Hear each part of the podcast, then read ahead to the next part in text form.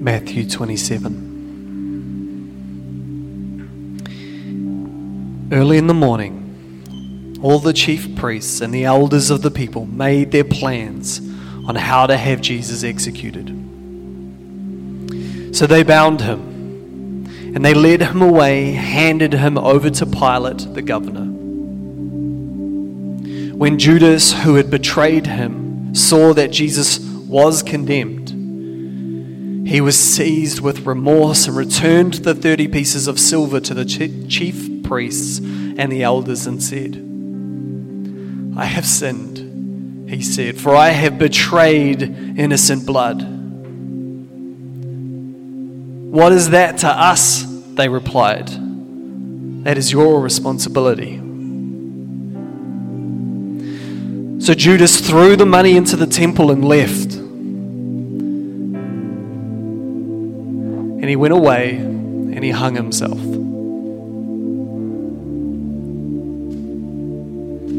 The chief priests picked up the coins and said, It's against the law to put this money into the treasury since it is now blood money. So they decided to use the money to buy the poor, to buy the potter's field as a burial place for foreigners. This is why it has been called the field of blood to this very day. Then what was spoken by Jeremiah the prophet was fulfilled. They took the 30 pieces of silver the price set on him by the people of Israel, and they used them to buy the potter's field as the Lord had commanded. Meanwhile, Jesus stood before the governor, and the governor asked him, Are you the king of the Jews? You have said so, Jesus replied. When he was accused by the chief priests and the elders, he gave no answer. And then Pilate asked him, Don't you hear the testimony that they're bringing against you? But Jesus made no reply, not even to a single charge, to the great amazement of the governor. Now, it was the governor's custom at the festival to release a prisoner chosen by the crowd. At that time, there was a well known prisoner who was named Barabbas. When the crowd had gathered and Pilate asked them, Which one do you want me to release to you, Barabbas or Jesus? Jesus, who was called the Messiah. For he knew it was out of self interest that they had handed Jesus over to him.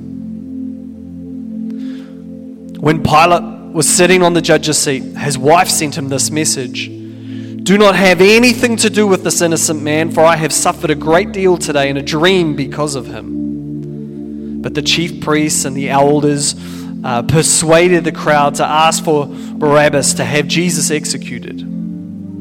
Which of these two do you want me to release to you? asked the governor. Barabbas, they answered. What shall I do with Jesus, who is called the Messiah? Pilate asked.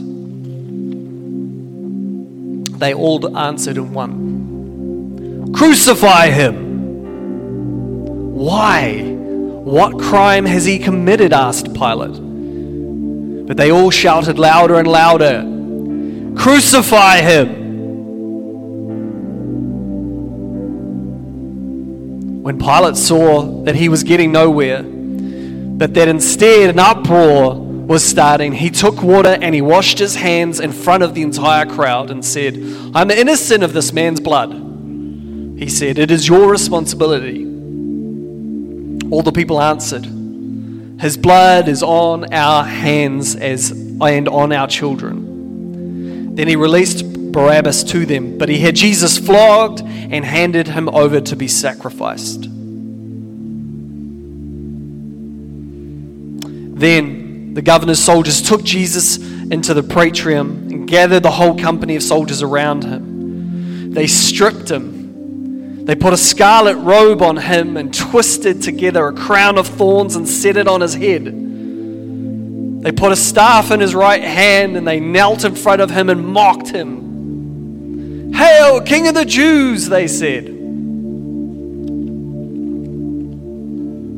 They spat on him they took that staff and they struck him in the head again and again. And after they mocked him, they took off the robe and put his own clothes on him and they led him away to be crucified.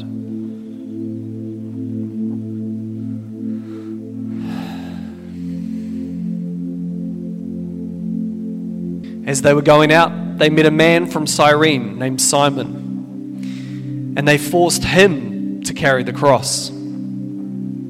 They came to the place called Golgotha, which means the place of the skull. And there they offered Jesus wine to drink, mixed with gall, but after tasting it, he refused to drink it.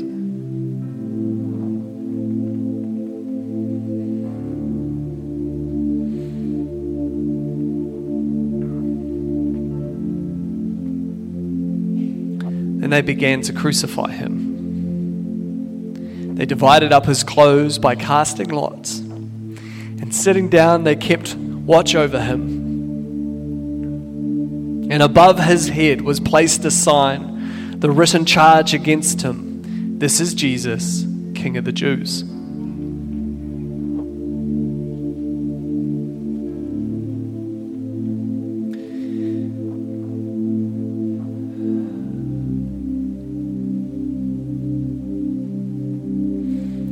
Two rebels were crucified with him, one on his right and one on his left.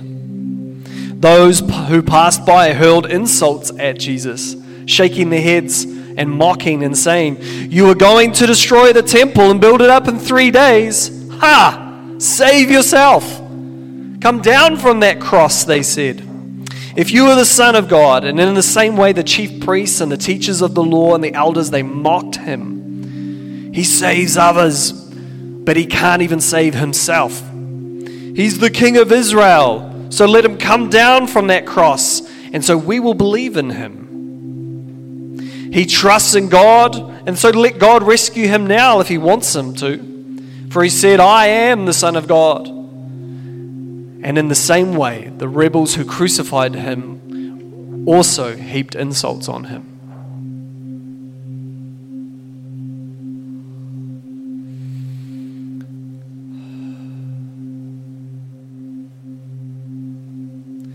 From noon until three in the afternoon, darkness came on the land.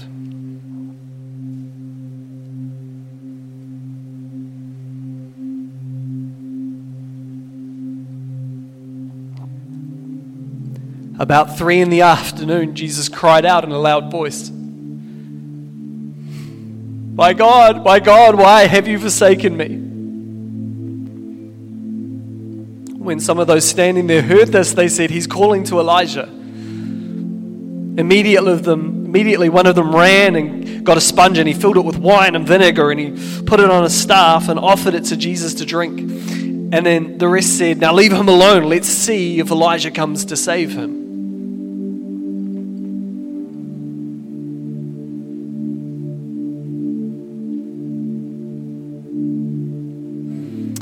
When Jesus had cried out again, and for the last time, he cried out in a loud voice and he gave up his spirit.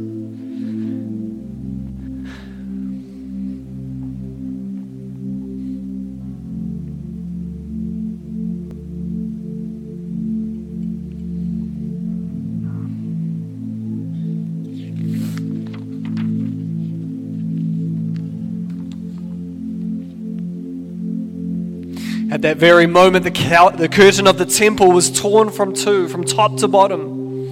The earth shook and the rocks split and the tombs broke open. The bodies of many holy people came out who had died and they were raised to life. They came out of the tombs after Jesus' resurrection and went into the holy city and appeared to many, many people. And when the centurion and those who were with him were guarding Jesus, they saw the earthquake and all that had happened. They were terrified and exclaimed, Surely he was the Son of God. Many women were there watching from a distance. They had followed Jesus from Galilee to care for his needs, and among them were Mary Magdalene, Mary, the mother of James and Joseph, and the mother of the Zebedee sons. As evening approached, there came a rich man from Arimathea named Joseph who himself had become a disciple of Jesus. Going to Pilate, he asked for the body of Jesus, and Pilate ordered that it be given to him. So Joseph took that body, wrapped it in a clean linen cloth, and placed it in his own new tomb that had been cut from rock. He rolled the big stone in front of the entrance to the tomb and went away. Mary Magdalene and others were sitting there opposite the tomb, watching.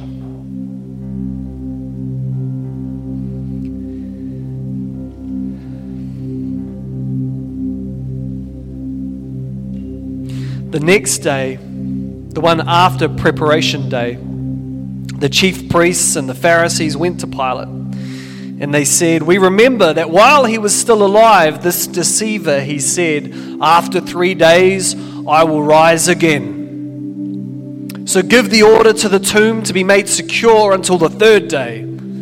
Otherwise, his disciples may come and steal that body and tell people that he has been raised from the dead. And this last deception should be worse than the first. Take a guard, Pilate answered. Go and take the tomb and make it as secure as you know how.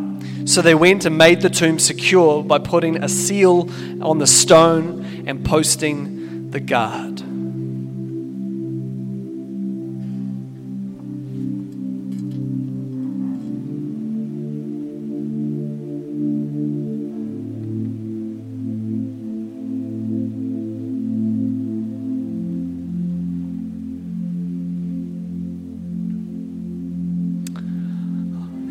I've just been reading Matthew 27. I'm going to continue. Because Matthew 27 isn't where the story ends, is it? There's one more chapter in Matthew. Matthew 28. Before I get there, I have a few words. If you're new here today and you're thinking, gosh, this pastor's not even preaching, he's just reading. I'll do a little bit of preaching now. Before we do that, I want to show you something. And I want to do something creative. Uh, and I want to immediately also give people the option to not partake if they wish. No one will care or know if you choose to partake or not. But I have been thinking about what Christ did on the cross for us. And I don't know about you, but I know that for many years I have just known about what happened on the cross. I haven't had it in my life, I haven't been thinking about it. It has no maybe physical or practical impact on my life that I'm aware of. And I want to watch a three minute video today. And for those who would like to, I want to give you the option to partake physically in something. You know, Pastor Lyndon was just saying, hold out your hand and grab it. Well, I'm going to give you the opportunity, if you choose to, to grab something today. Something physical. And how many people know that on the cross we can read those words and it sounds okay, but how many people know that the amount of pain that Jesus had in that moment was unimaginable? And I tried to think this week about a way in which we could just for a moment think about that. And uh, I had an idea from my brother in law, who we're going to do today. And you're going to be given a cup if you choose to. You just put your hand up. And in that cup is a piece of ice. We're going to watch a three minute video. And if you would like to, I ask, why don't you grab that piece of ice, hold it in your hand, and as the pain does start to increase a little bit, it's cold pain. It's not going to do you any damage. If you have any heart issues, uh, don't do it. If you're worried about it, don't do it. You'll have a couple of options on how to do it if you want. Could I have one, please? If you would like to do it with me while we watch this video, could you raise your hand now? You don't have to. You can just hold the cup. Thank you very much. You just hold the cup in your hand. And there's a couple of options in the cup. This is your drip cup.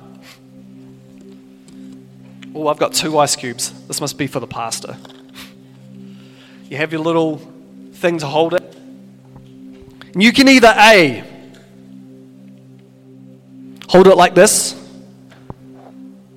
This is your low level. This won't hurt too much. But if you're hardcore, hold it tight. If it hurts at any point, let it go, put it in the thing. Could we stand to our feet?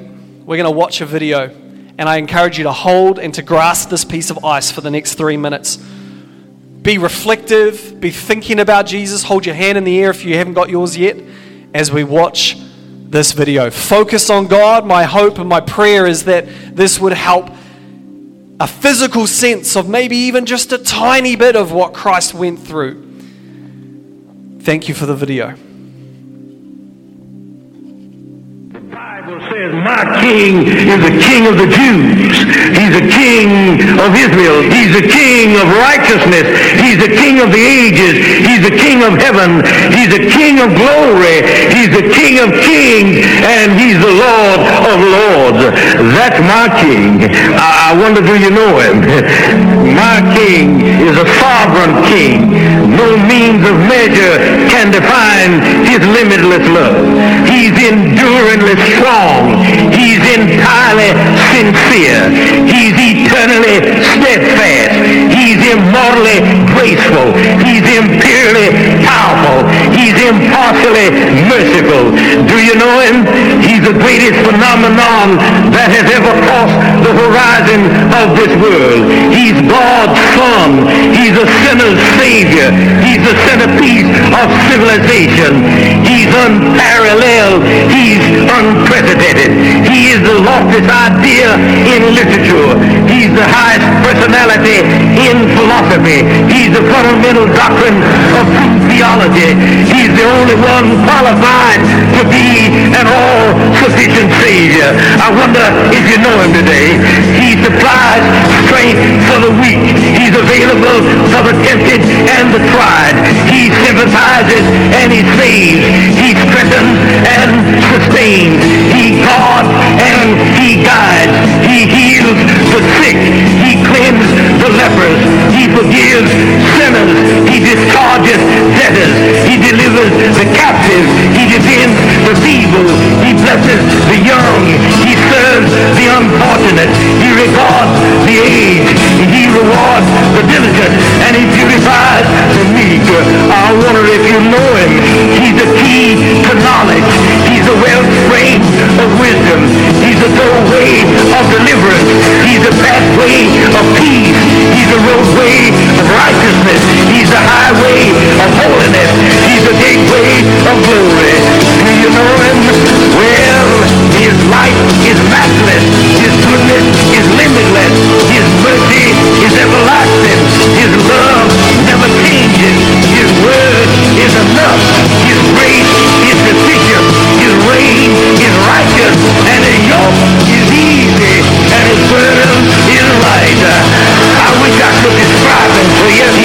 He's incomprehensible. He's invincible. He's irresistible. Well, you can't get him out of your mind.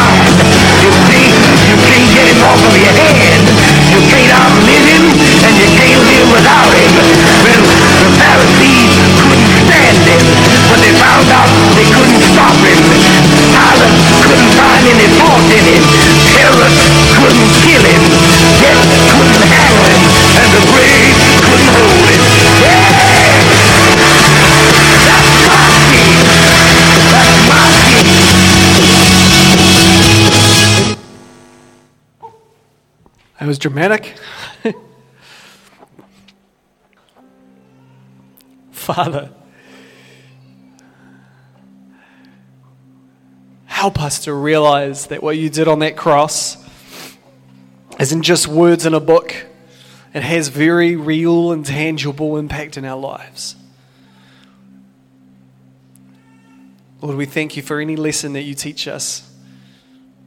Lord, we ask that you teach us something today about even further into the depths and mysteries of what you did on the cross at Calvary. Amen. Will you grab a seat?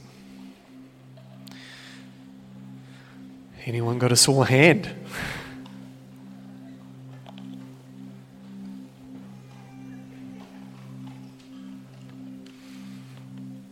That was a truly awesome experience for you, you could take that water home and put it in the freezer and remember it. I've got a few thoughts, and we're going to carry on to Matthew 28. Thank you for um, trusting me. Some of you going, I don't know what the point of that was, and it's totally fine. Some of you are going, oh man, that was impactful for me. Uh, and so my hope was just to do something a little different. What we're talking about today and what we've seen in Matthew 27 is essentially the outworking of the theology of atonement. Atonement.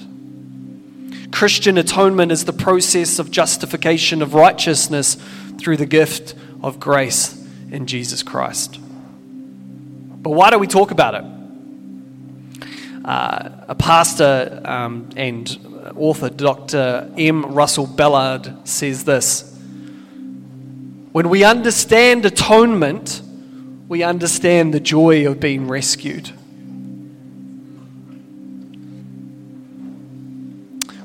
sometimes we need to know the why. And I think that at times, if you're anything like me, you've kind of forgotten over the why. You get it, you know it. But if we can understand the why at a deeper level, guess what? The why impacts our who, the why impacts our what, the why impacts our when, and our how.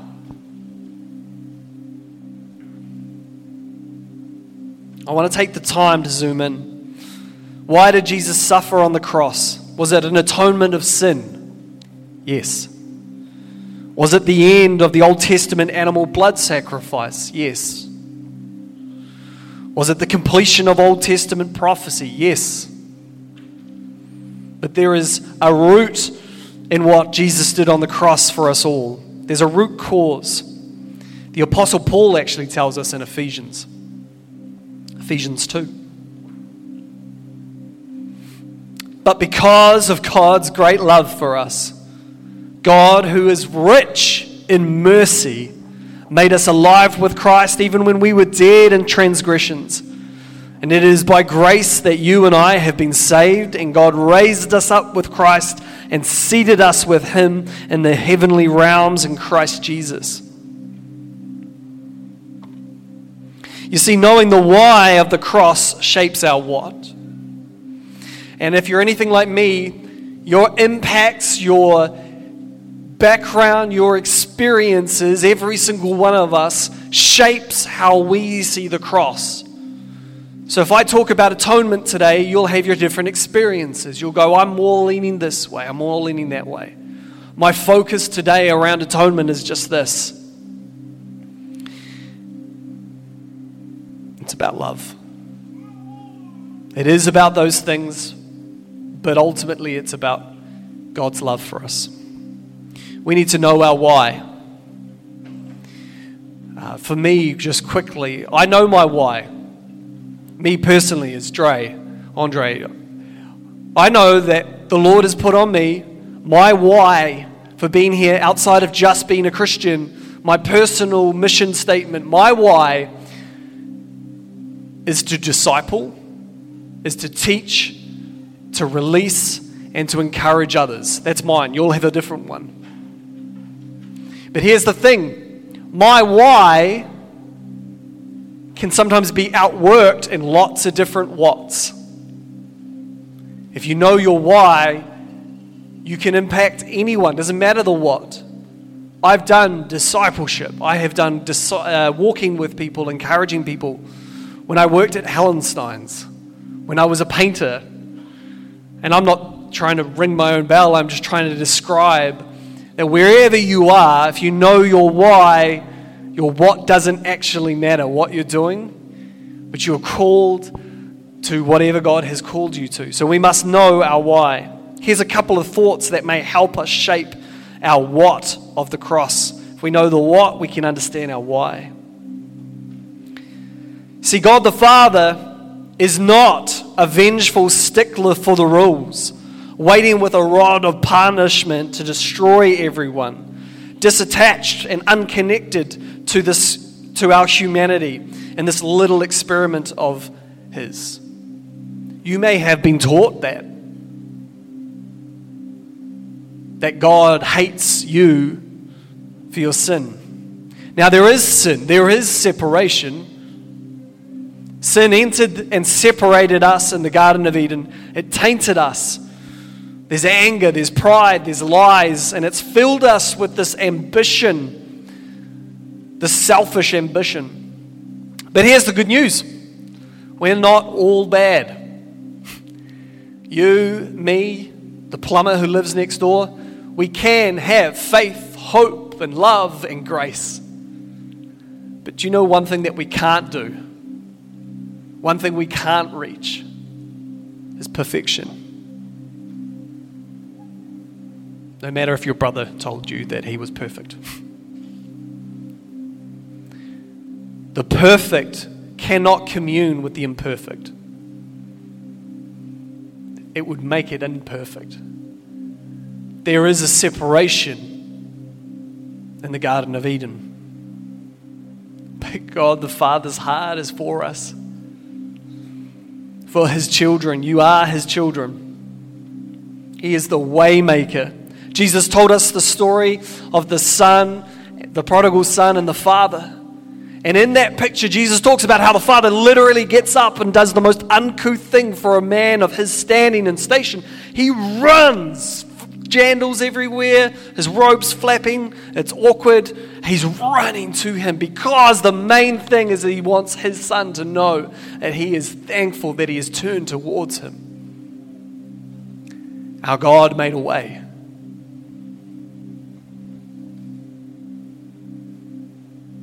Jesus did not save us from the Father's wrath. Necessarily, there was a separation, and Jesus saves us from that. I don't know about you, but you might have a thinking that God is there with a stick. But here's the thing if we believe that God is the triune God, that He is the Trinity, then you can argue that actually God the Father was there on the cross too. So was the Holy Spirit. He so loves you and He so wants that relationship and connection with you. One God, three persons. God died for us so we could have a relationship with Him again because He is the perfect and pure God. It's important for us to understand that, first and foremost, the atonement of the cross was and is a pure act of God's infinite love for us. Did you know that atonement, in its root form in the Hebraic, means to cover. How many people have needed to be covered in their lives? There's a time of hurt and pain, and you've needed, you've been out in the cold, and someone comes in and covers you warm.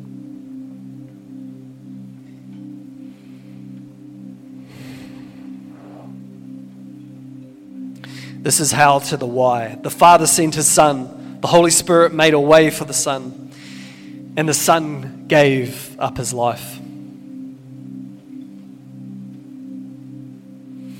Where there was once individual and specific sacrifices for every sin, every blemish, through God, now what Jesus did on the cross, sacrificing himself, there's a pathway for righteousness in God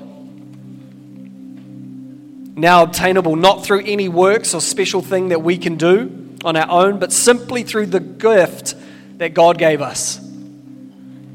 And it's hilarious that my wife started talking about a gift because she didn't know I was going to do this in the sermon.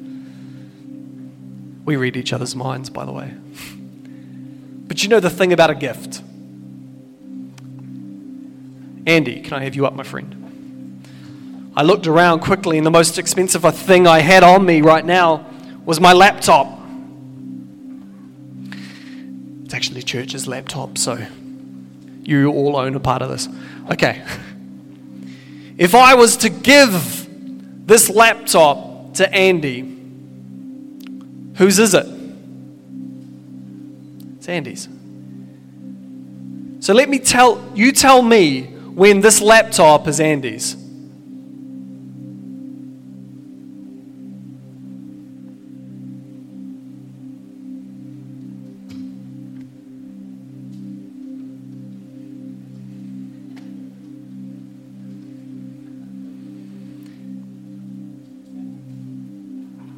Andy, put out your hand. When is, put your hand up when the laptop's his. You have to receive that gift. A gift can be given. And for many of us, we're standing there with the gift going, I've got the gift. Receive the gift. That last scripture, Jesus said, He gave, uh, the, uh, the Bible says, Matthew said, He gave up His Spirit. He gave it as a gift. Have you received that gift today? Thank you, Elliot. Ah, Elliot. That's his last name. Sorry, Andy. Oh, do you want? Here, you hold that. Make it look, make it look like at least I gave it to you. Off you go.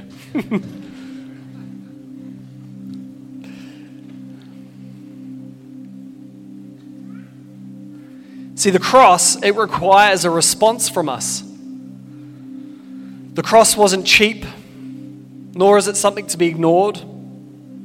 Here's the thing Jesus lived a whole life, and I'm not trying to highlight just the moment he died, but it is Easter weekend. So I'm doing that today. Here's the cool thing let's never just focus on what he did for us on the cross, the Savior, but he's also our Lord. He lived 33 years of his life and is in relationship with you now if you ask it of him.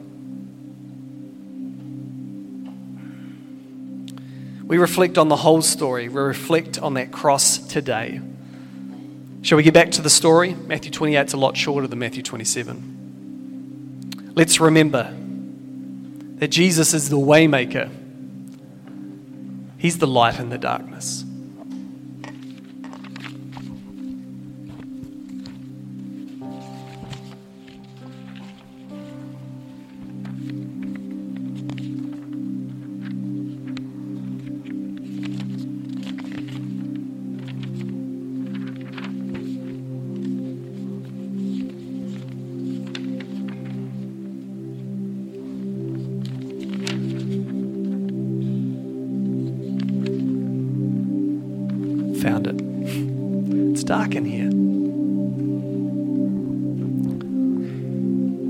Matthew 28.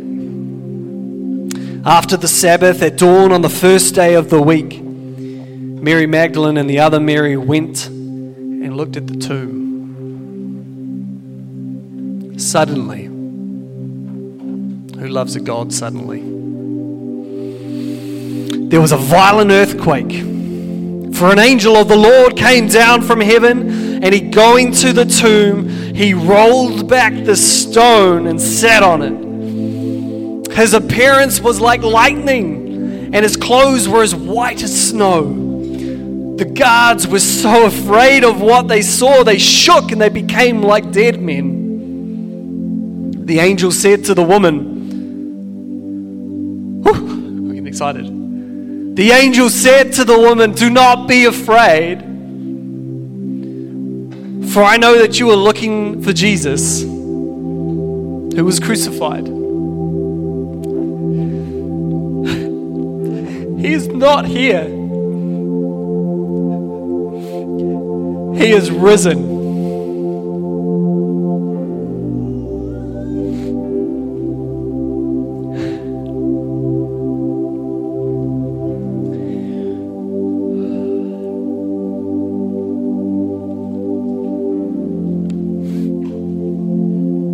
Come and see the place where he laid.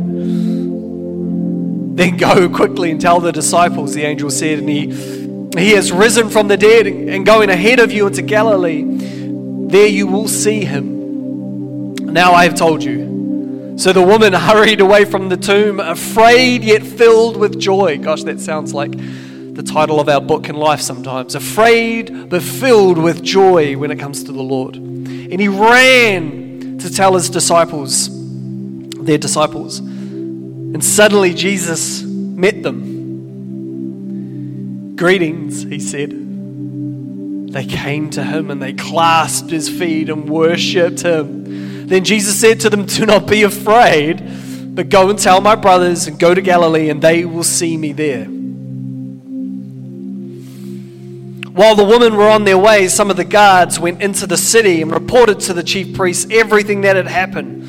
When the chief priests were met with the elders and devised a plan, they gave the soldier a large sum of money, telling them, You're to say this that the disciples came during the night and stole him away while you were asleep. If this report gets to the governor, this will satisfy him and keep you out of trouble. So the soldiers took the money and did as they were instructed, and this story has been widely circulated among the Jews to this very day. Then the eleven disciples went to Galilee, to the mountain where Jesus told them to wait for him. And when they saw him, they worshipped him. But some doubted. Then Jesus came to them and said, Listen, all authority in heaven and on earth has been given to me. So therefore, I want you to go and make disciples of all the nations. Baptize them in the name of the Father and the Son and the Holy Spirit, and teaching them to obey everything that I've commanded you. And surely, surely, surely I am with you to the ends of the age.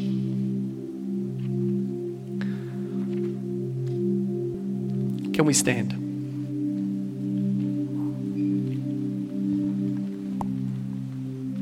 Can I invite the worship team up, please?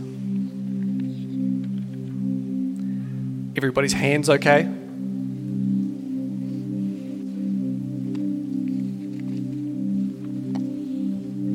See, I want to say one thing the atonement of Jesus is not just, not just about making us a home once we die. It's not just about Jesus making a home once we die.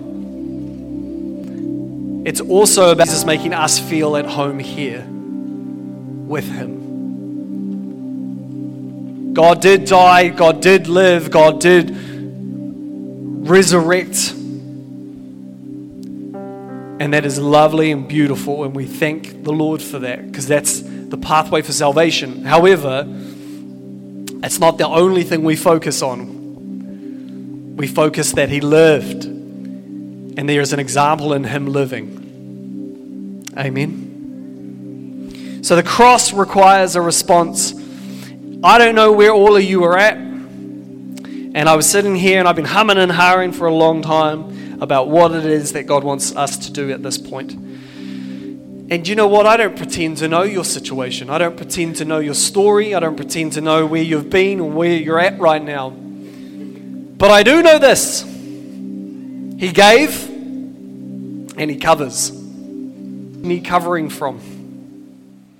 I don't know what it is.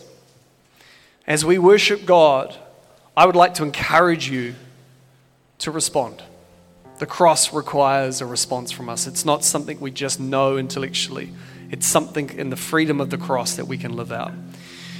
Can we just bow our heads and close our eyes for a moment? I don't know who's in the room and I don't know everybody's journey. I know many of yours, but if you're here this morning and this is the first time you've heard this gospel message that God loves you, He lived for you, and He died on the cross for you, if this is the first time you've heard that, and there's something in your heart that's turning and you feel you feel connected to those words that we just read out, God's calling you. If you'd like to make a decision for Jesus today, all that means is you're not going to have all the answers, but that does just say, God, would you be the ruler of my life? Would you be the king of my life? I hand over everything that I have done and everything that I am. Would you now, in your forgiveness and in your grace, and by the blood that you shed on the cross, I repent of my sins, would you wash me of that? That's the first question. Is someone there today feeling like they'd like to make that decision to be a follower of Jesus for the first time? And then there's the second question. Perhaps you have made that decision, and the plumber from next door invited you to church today, and here you are. And you've, you've gone away from the Lord, but God is asking and calling you back. Perhaps that might be you too. So while every eye is closed and every head is bowed, Holy Spirit, I ask that if there is anyone in the space today or watching at home, would you just, no one's looking, but just for ourselves so we can wrap support around you, that we could be praying for you. If there's anyone here today that finds themselves in one of those two camps with every eye closed, would you just raise your hand? Awesome. It's so good. See those hands. Thank you.